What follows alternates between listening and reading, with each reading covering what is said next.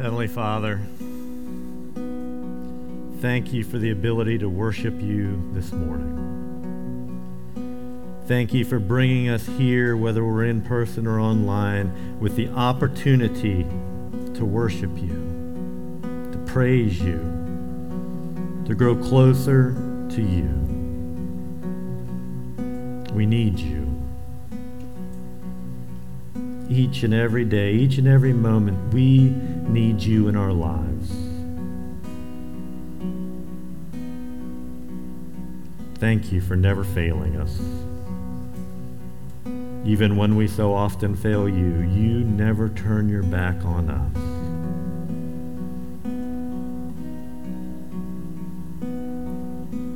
Thank you so much for that. In Jesus' name, You can have a seat. I almost didn't want to come up here and preach. I wanted to enjoy the music a little bit longer, especially considering now I'm going to tell some riddles. Doesn't really seem to go. You guys didn't approve this with me, but so I got a couple riddles for you. See how awake you are, how bright you are this morning. First one a father and a son are in a car accident. The father dies instantly. The son, in critical condition, is rushed to the emergency room for surgery. And the surgeon looks at the boy and says, aghast, I can't operate on him. He's my son. How can that be? Absolutely. The surgeon is his mother. Let me give you another one. How can you use the letters in new door to make one word? Are you trying to re- rearrange them in your head, trying to figure out what other word you can get out of there? Well, the answer is I told you how can you do one word? New door to one word is pretty easy. Kind of irritating, isn't it, a little bit? Okay, I got one more for you. Johnny's mother has four children. First is named April, the second is named May, the third is named June. What is the chi- name of the fourth child? Johnny. I told you that. Johnny's mom had four kids. Okay, one more. Imagine you're in a sinking rowboat, surrounded by sharks. How are you going to survive? Answer is simple quit imagining. Told you to imagine you're in a rowboat. So, why did I do this? Because it's easy to miss the obvious. And today, that's what we're going to do. We're going to, as we continue this series through the book of James, we're going to look at the obvious, particularly the spiritually obvious. So, we're in James chapter 2, beginning in verse 14. And this week, I'm actually going to use the paraphrase, the message paraphrase, when we look at it. So, picking up in verse 14, it says, Dear friends, do you think you'll get anywhere in this if you learn all the right words, but never do anything? Does merely talking about faith indicate that a person really has it? For instance, you come up upon an old friend, dressed in rags and half starved. And you say, Good morning, friend. Be clothed in Christ, be filled with the Holy Spirit, and then you walk off, providing not so much as a coat or a cup of soup. Where does that get you? Isn't it obvious that God talk without God acts is outrageous nonsense. How's that for an opener from James? It, which, but as, if we're honest, it's fair, isn't it? What good is faith without action? And James tells us the answer is it is absolutely no good. James is suggesting that it's not even spirituality. It's not real faith. Why is that? Because faith without action is dead. It's lifeless. It ceases to be something that's functioning. And this is important because for James, faith results in action. And if it doesn't, then it wasn't truly faith to begin with. See, when you truly believe, it will impact your life. Just like you couldn't walk by someone you really cared about who had no food or no clothing and not do something about it.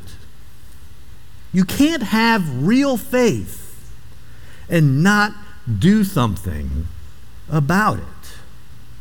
You, you can have an outer veneer of spirituality. You can know all the terminology. You can know all the routines.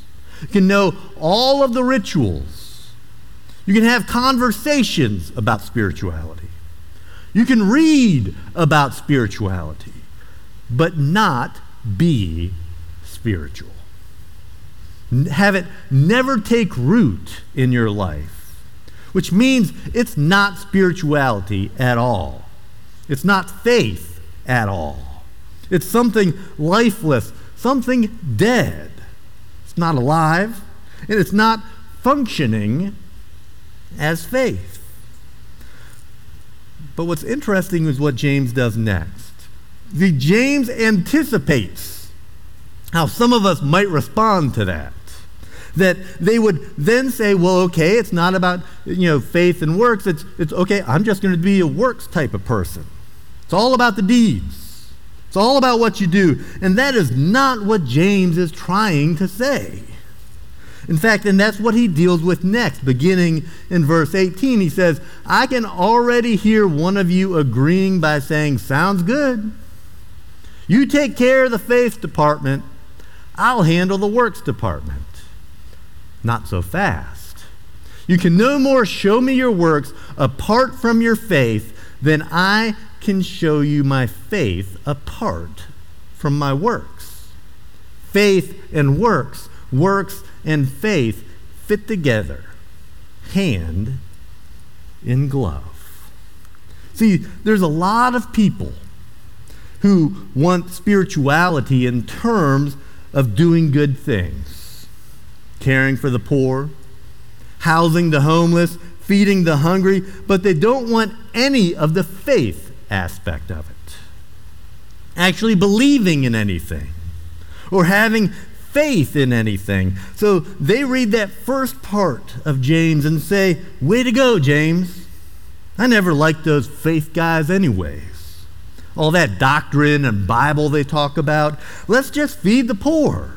Let's just house the homeless. Let's do good to the orphans and the widows. I'm a works and deeds type of guy, and, and I'm glad someone has finally said that that's what it's all about.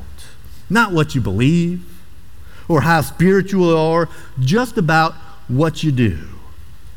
And to that, James says, that's as empty as faith without deeds. James says it has to be both faith, and deeds. They're two sides of the same coin. And there's no doubt that James sees most people getting it wrong the other way. See, while doing good deeds without faith is messed up, most people don't mess it up that way. Most people screw it up by having faith but no deeds. They have belief, but no behavior. They have knowing, but no doing. Words, but no actions. That's why so few people get involved in outreach ministry. When we have outreach, it's a small percentage who show up. Now, I believe you all probably know that you should do outreach, and you agree with doing outreach. But when the rubber meets the road, not many people show up. And James is going after that mercilessly with some of the most penetrating, some of the most revealing, maybe even disturbing lines in all of Scripture. He picks it back up in verse 19 where he says, Do I hear you professing that to believe in the one and only God, but then observe you complacently sitting back as if you had done something wonderful? That's just great. Demons do that. But what good does it do them? Use your heads. Do you suppose for a minute that you can cut faith and works in two and not end up with a corpse on your hands? Pretty cutting that James is telling us. Do you know how many people believe in God? There was a poll by the Washington Post that said 92% of all Americans believe in God. Now, they may not be ready to call themselves a Christian or consider themselves a part of any individual church, but they, but they aren't atheists. They say they believe in God. And that's all that matters, right? James says absolutely not. Even the demons believe. Even the demons know that God exists. But what's that mean? It means that not all who believe are in a real, authentic relationship with God. They have a false faith. Knowledge and experience and truth can flow into you. But if it never flows out of you in real life, in real acts, and you'll have a lot of knowledge up here in your head, but you'll be dead here in your heart. So you can't separate faith and works. Now you might be thinking, wait a minute, I thought all you had to do was believe, and then you'd be okay. You know, believe and be saved. You're right. That's true if it's real belief. Because real belief is more than just accepting a set of facts. Real belief is more than just accepting what the church tells you, accepting what I say from up here. Real belief, real faith goes deeper than that. It involves the entire inner world and then expresses itself outwardly in an increasingly transformed life. See, in the same way, James wants to question whether anyone who says they believe is really in love with God when you look at their lives and they aren't doing anything for Him. James is laying out three kinds of faith, only one of which is true, authentic, saving faith. The first kind is faith divorced from deeds. When you say you have faith, but you don't actually do anything. The second is when there is faith marked by evil deeds. That's the faith of the demons we talked about in James. But the third type of faith, this is the faith that James wants us to lift up. The faith that results in good deeds. It results in a life marked by Christ in both words and action. And in laying that out, James exposes one of the most common spiritual errors in our day that we can somehow separate belief and behavior, that we can separate faith and lifestyle, knowing and doing, and then think that that's okay. You can't. Now, in fairness to us, that's the way we've been raised. Our culture makes information everything. We make knowing about something equivalent to its reality in our life. But that's not what real knowledge means. At least not in the Bible. And in fact, this is interesting. The word, the Greek word used for knowledge in the Bible is the Greek word gnosko. And it's a relational word.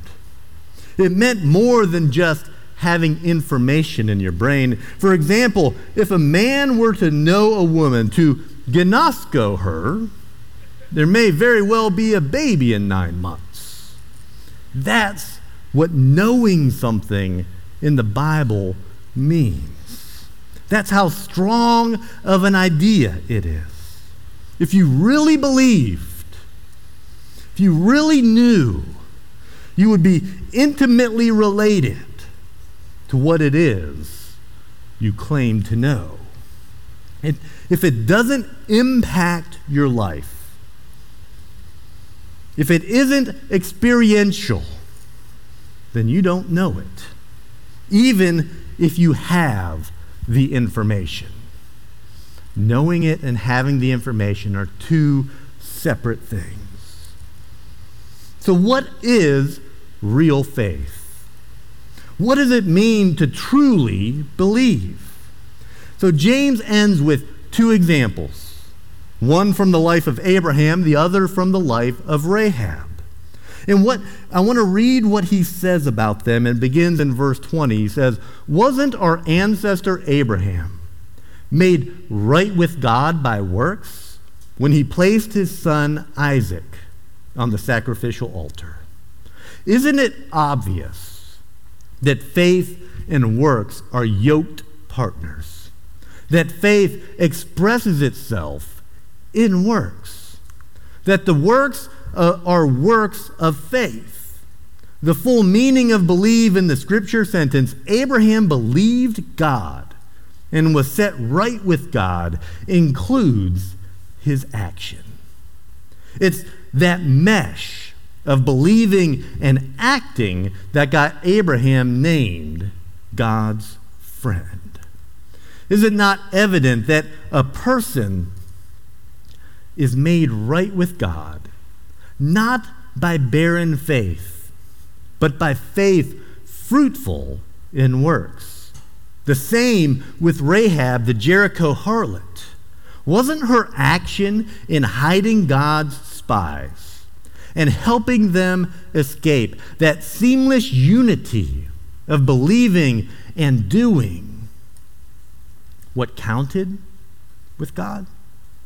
The very moment you separate body and spirit, you end up with a corpse. Separate faith and works, and you get the same thing a corpse.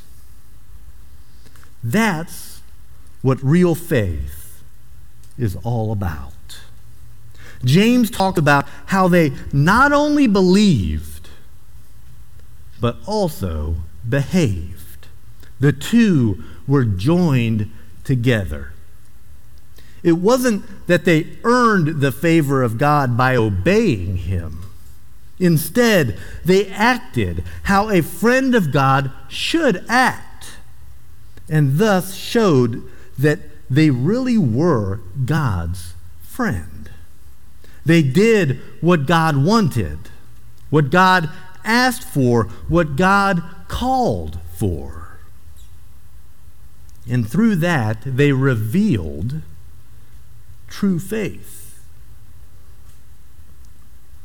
See, the deeds did not make their faith real. The deeds just showed that their faith was real. And there's a difference.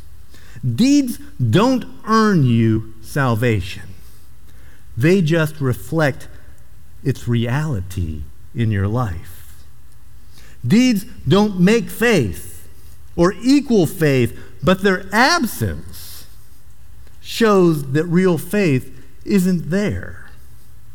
Yes, we are saved by grace, alone through faith. If we really, if we really take in and accept God's grace, there will have to be a response. There will be a relationship, and a, one sided relationship is not a relationship at all. It won't be just knowledge, because real faith will play itself out in real life. Why? Because the heart of the matter is the heart. Francis Chan once wrote about how we're willing to make changes in our lives only if we think it will affect our eternal destiny. Which is why people tend to ask questions like Can I get divorced and still go to heaven? Do I have to be baptized to go to heaven? Am I a Christian even if I'm having premarital sex? If I commit suicide, can I still go to heaven? Do you see what's wrong with all of those questions? They show that our concern is more about heaven than loving God and being in a relationship with Him. He wants that relationship more than anything. And that's why Jesus said in John 14, 15, If you love me, show it by doing what I've told you. Which means that the real question is this Can I go to heaven without truly and faithfully loving Jesus and having that love demonstrated in how I live and interact with others? What do you think the answer is to that? James already told us James told us you, you, even the demons believe that there's only one God. But you don't have to go through life not knowing. You don't have to worry about heaven. You don't have to have faith and deeds be two separate, different worlds. Your faith doesn't have to be dead, it can come to life. You can have your belief in who you are, your belief in how you live become one. And here's how become a Christ follower. I almost said become a Christian, but that's what most people think they are. 92% say they believe in God, and that's what we use as a definition for the word Christian. Almost everyone believes that they're a Christian, but they're not. Do you know where that word actually got its start? It didn't come from Jesus. It's not even found in the four Gospels. Now, it's in the Bible, but it doesn't pop up until the 11th chapter of Acts as part of a story of the early church. You see, the news of Christ and his resurrection from the dead was spreading throughout the world and people were becoming followers of Jesus left and right. And one of those places was a city called Antioch. And tucked away in Acts chapter 11 is just one sentence that says this It was there at Antioch that the believers were first called Christians. See, what had happened was other people called them Christians. They didn't give the name to themselves. It's what other people saw. And that word Christian literally means little Christ. So when outsiders were looking at what the people in Antioch were doing, they saw them as people living out as little Christ and started to call them Christians. The belief of those early Christ followers was of such a nature, was so real, so authentic, so incorporated into their day in, day out life that there was no other word for them. They had allowed their faith, their belief, to change them, to transform them, and to bring them to life. So the qu- question is are you a Christian? A true Christian? A little Christ, a Christ follower. And it's not about sinless perfection. It's about starting to bring your faith and your life together. Something you may have never done before, but you can. You could start that even today. And here's all that you have to do authentically come to God for a relationship through Jesus. And the key word there is relationship. See, this is how the Bible describes it for those who have done this.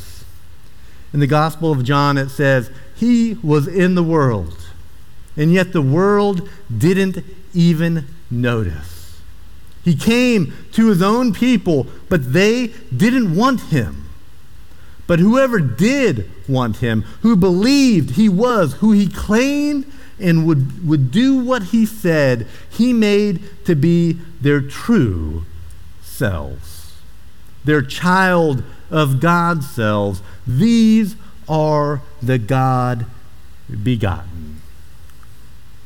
You have come, you have to come to Jesus in belief, real belief the kind that gives your head and your heart and your hand, gives all of it over to Him.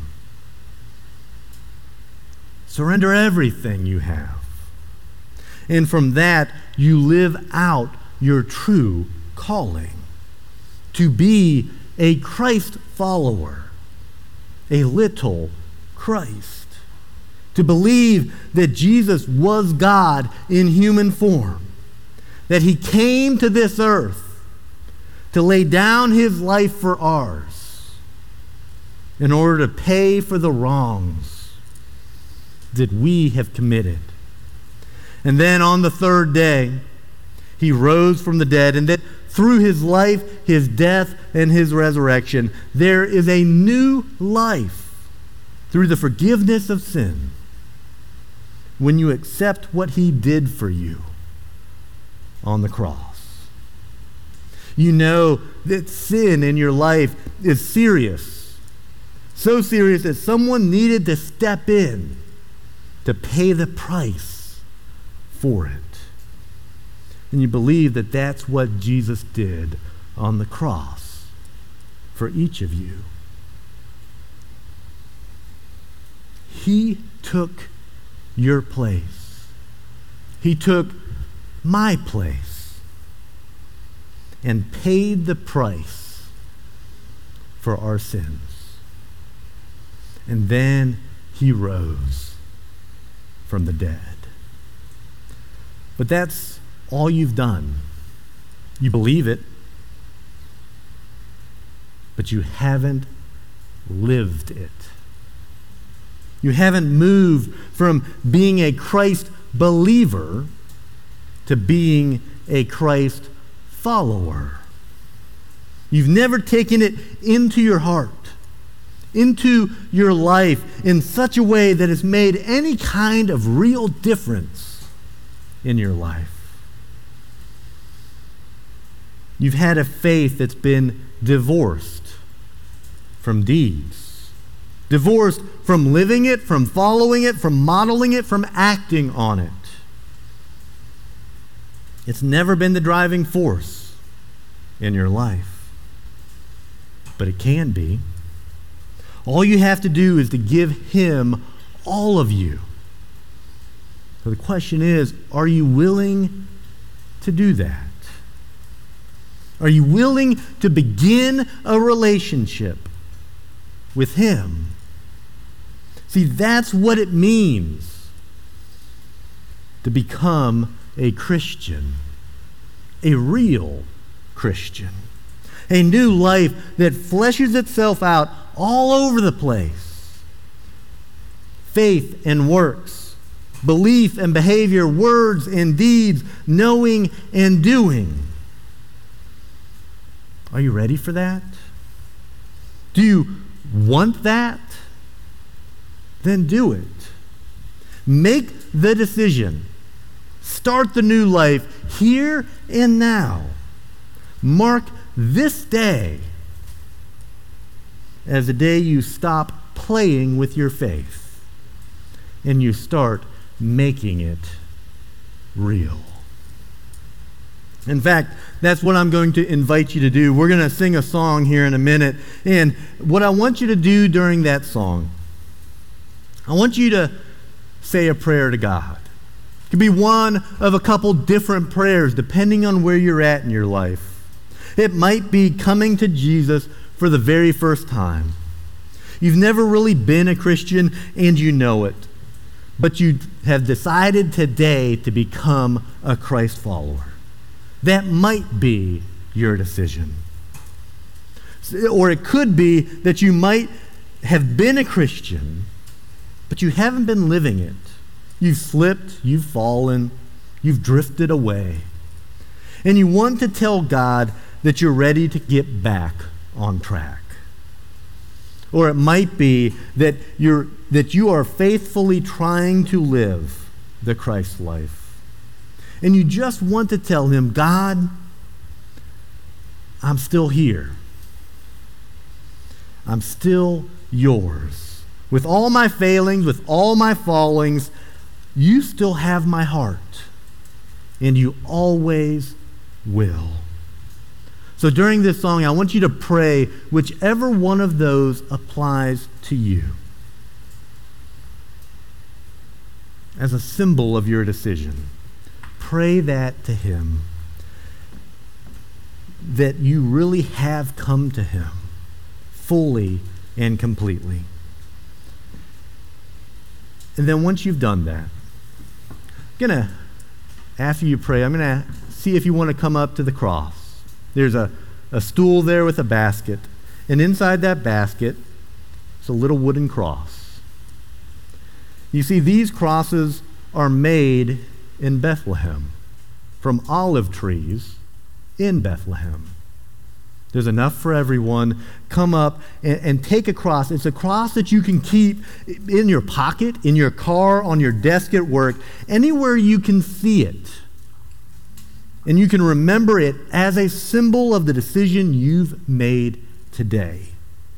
That you are not simply a believer, you are someone who has come to Christ fully and completely, and you're now going to live in such a way that you can only be called a Christian. So come to the cross for a little cross just like you can come to Christ to be a little Christ. Heavenly Father, Lord, you are a wonderful, merciful Savior. Lord, I pray that those here will make a decision to not just be a believer, but to be a follower of you, to truly be a true Christian, a little Christ, so that when others see us, they don't see us, but they see you in us. Help us to merge our faith and our deeds so that it's never one or the other, but they're playing out together. Give us the faith that we need because you are a wonderful, merciful Savior. In Jesus' name, amen.